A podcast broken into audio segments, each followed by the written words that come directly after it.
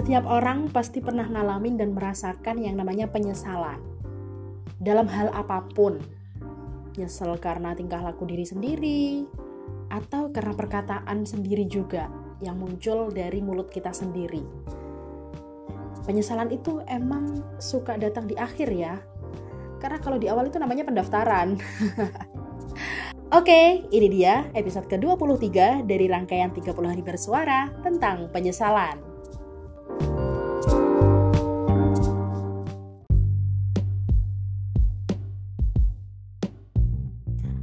Assalamualaikum warahmatullahi wabarakatuh. Hai teman-teman, kamu lagi dengerin podcast aku di Suara Nenuha. Memasuki hari ke-23 dari tantangan 30 hari bersuara dengan semangat yang mulai kembang-kempis. Tapi aku tetap berusaha untuk menunaikan tiap episodenya. Oke, di episode penyesalan ini aku sudah mengumpulkan beberapa suara dari 3 kontributor yang mau berbagi cerita penyesalan mereka. Macam-macam sih. Ada yang perihal nyesel karena ucapannya ke orang lain. Ada juga yang nyesel dalam hal romansa, dalam hal percintaan gitu ya. Ada juga yang nyesel karena katanya sudah membuat hati ibu terluka. Kalau yang ini sih emang penyesalan yang kayaknya bener-bener gak boleh terjadi gitu. Tapi karena udah terjadi, ya mau gimana lagi gitu. Akhirnya nyesel dan berusaha untuk gak bakal diulangi lagi. Nah, seperti apa cerita mereka? Oke, langsung aja. Ini dia suara mereka.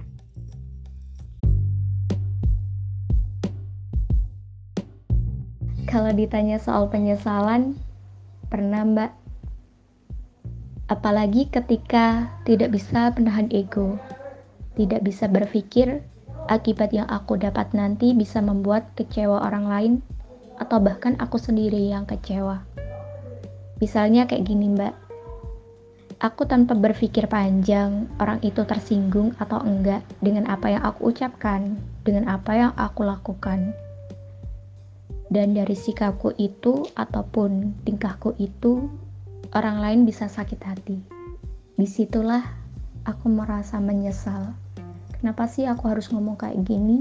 Kenapa sih aku harus mengambil sikap kayak gini?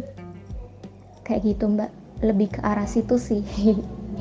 Kalau contoh realnya, ada sih Mbak, beberapa minggu yang lalu itu aku sempat ada sesuatu sama orang.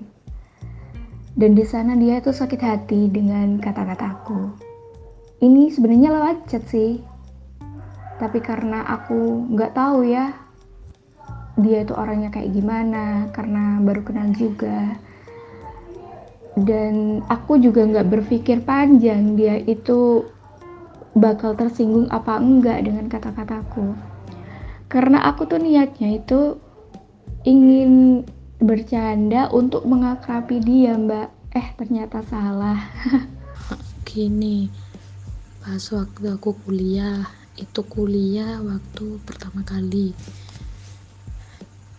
semester 2 kalau nggak salah itu pas waktu satu hari itu kan full jadwalnya 3 matkul. Nah sebelum itu kan aku udah izin sama ibu kalau aku tuh pulang malam, sama bapak juga udah izin.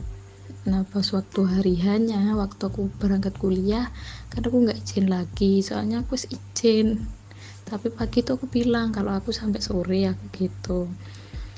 Nah keluarnya kuliah kan jam 5, jadi nyampe rumah kan hampir isya aku biasanya kalau dari sana jam 5. Nah aku itu pulang, sebelum itu aku nggak tahu kalau ibu nyari aku terus telepon, soalnya kan di jalan gak megang HP, jadi aku nggak tahu kalau ibu telepon terus. Nyampe rumah ibu itu marah-marah soalnya aku pulang malam nggak bilang. Nah padahal aku tuh udah bilang kalau aku itu sehari itu full pulang sampai malam aku gitu. Terus aku capek baru pulang kuliah, lapar soalnya cuma makan pagi tok, terus belum mandi, pulang-pulang dimarahi. Aku tuh asli kesel banget ya, marah juga sih soalnya aku capek-capek, lapar, bukannya aku nyampe itu disambut, suruh mandi, suruh makan, enggak, dimarah-marahi. Aku gak suka, soalnya pas itu aku capek banget. Nah, sedangkan bapak kan bela, uang pulang kuliah capek-capek kok sih dimarahi, suruh makan dulu, kan gitu bapak bilang.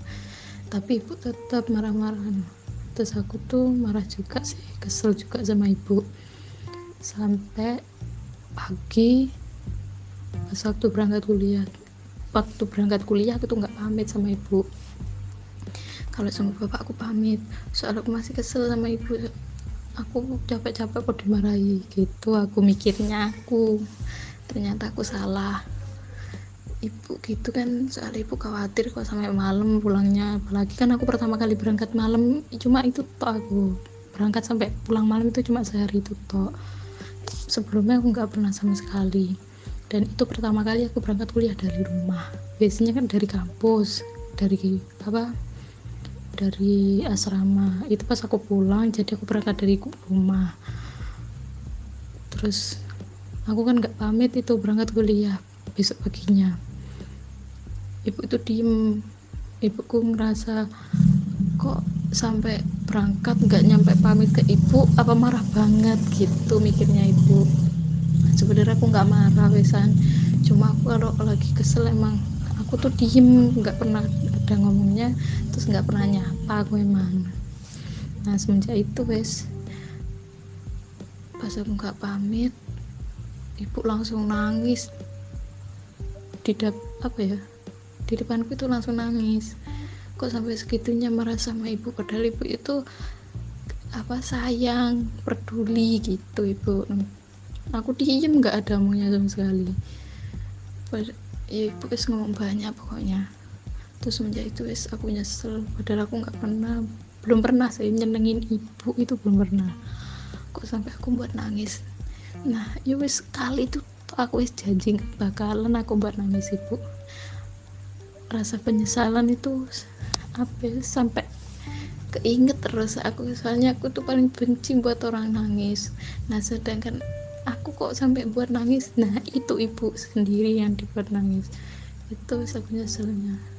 Sedikit cerita, aku pernah mengalami penyesalan yang sampai saat ini. Jika diberi pilihan, aku ingin kembali kepada masa itu. Aku pernah LDR-an dengan mantanku, dan aku pacaran dengan dia hampir 2 tahun. LDR-an Makassar Jember. Dia datang ke Jember hanya 2 kali. Kita ketemunya sekitar 3 kali, 1 kalinya di forum besar di Jember. Dan aku menyesal banget karena aku udah nyanyain dia. Selama kita pacaran, aku nyanyain dia dengan aku berkhianat, aku selingkuh. Ya, dengan alasan aku gak bisa kalau pacaran tapi nggak ditemenin gitu. Tapi rasa sayangku ke pacarku yang di Makassar itu, aku minta maaf dengan berbagai cara, nggak dimaafkan, ya udah aku terima. Tapi penyesalan itu sampai sekarang aku kapok, dan aku nggak mau menyanyiakan orang yang aku sayang karena aku nggak mau sakit untuk yang kedua kali. Aku takut.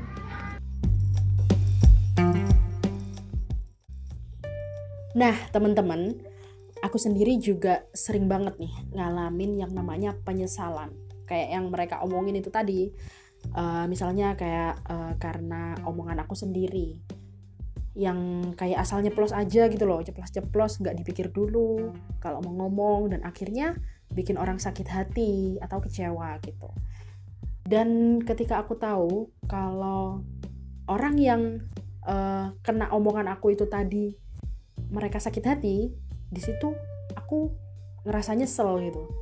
Ngapain sih aku tadi kok ngomongnya gini? Coba kalau ngomong tuh dipikir dulu gitu loh, difilter, disaring dulu, jangan asal nyeplos biar gak nyakitin hati orang gitu. Kadang tuh ada pikiran kayak gitu tuh. Terus ada juga sih nyesel karena sudah bikin hati orang tua kecewa atau terluka. Meskipun sih pintu maaf orang tua itu pasti selalu dan akan selalu terbuka lebar untuk anaknya gitu ya. Tapi kalau perihal penyesalan tentang percintaan, tentang romansa sih kayaknya aku nggak ya. Gak ada nyesel-nyesel. Apalagi yang kayak salah satu temanku itu tadi, aku nggak ada kayak gitu deh, dan semoga aja nggak bakalan kayak gitu. Aku kan baik hati orangnya. Oke teman-teman, terima kasih kamu sudah mendengarkan podcast Suara Nenuha.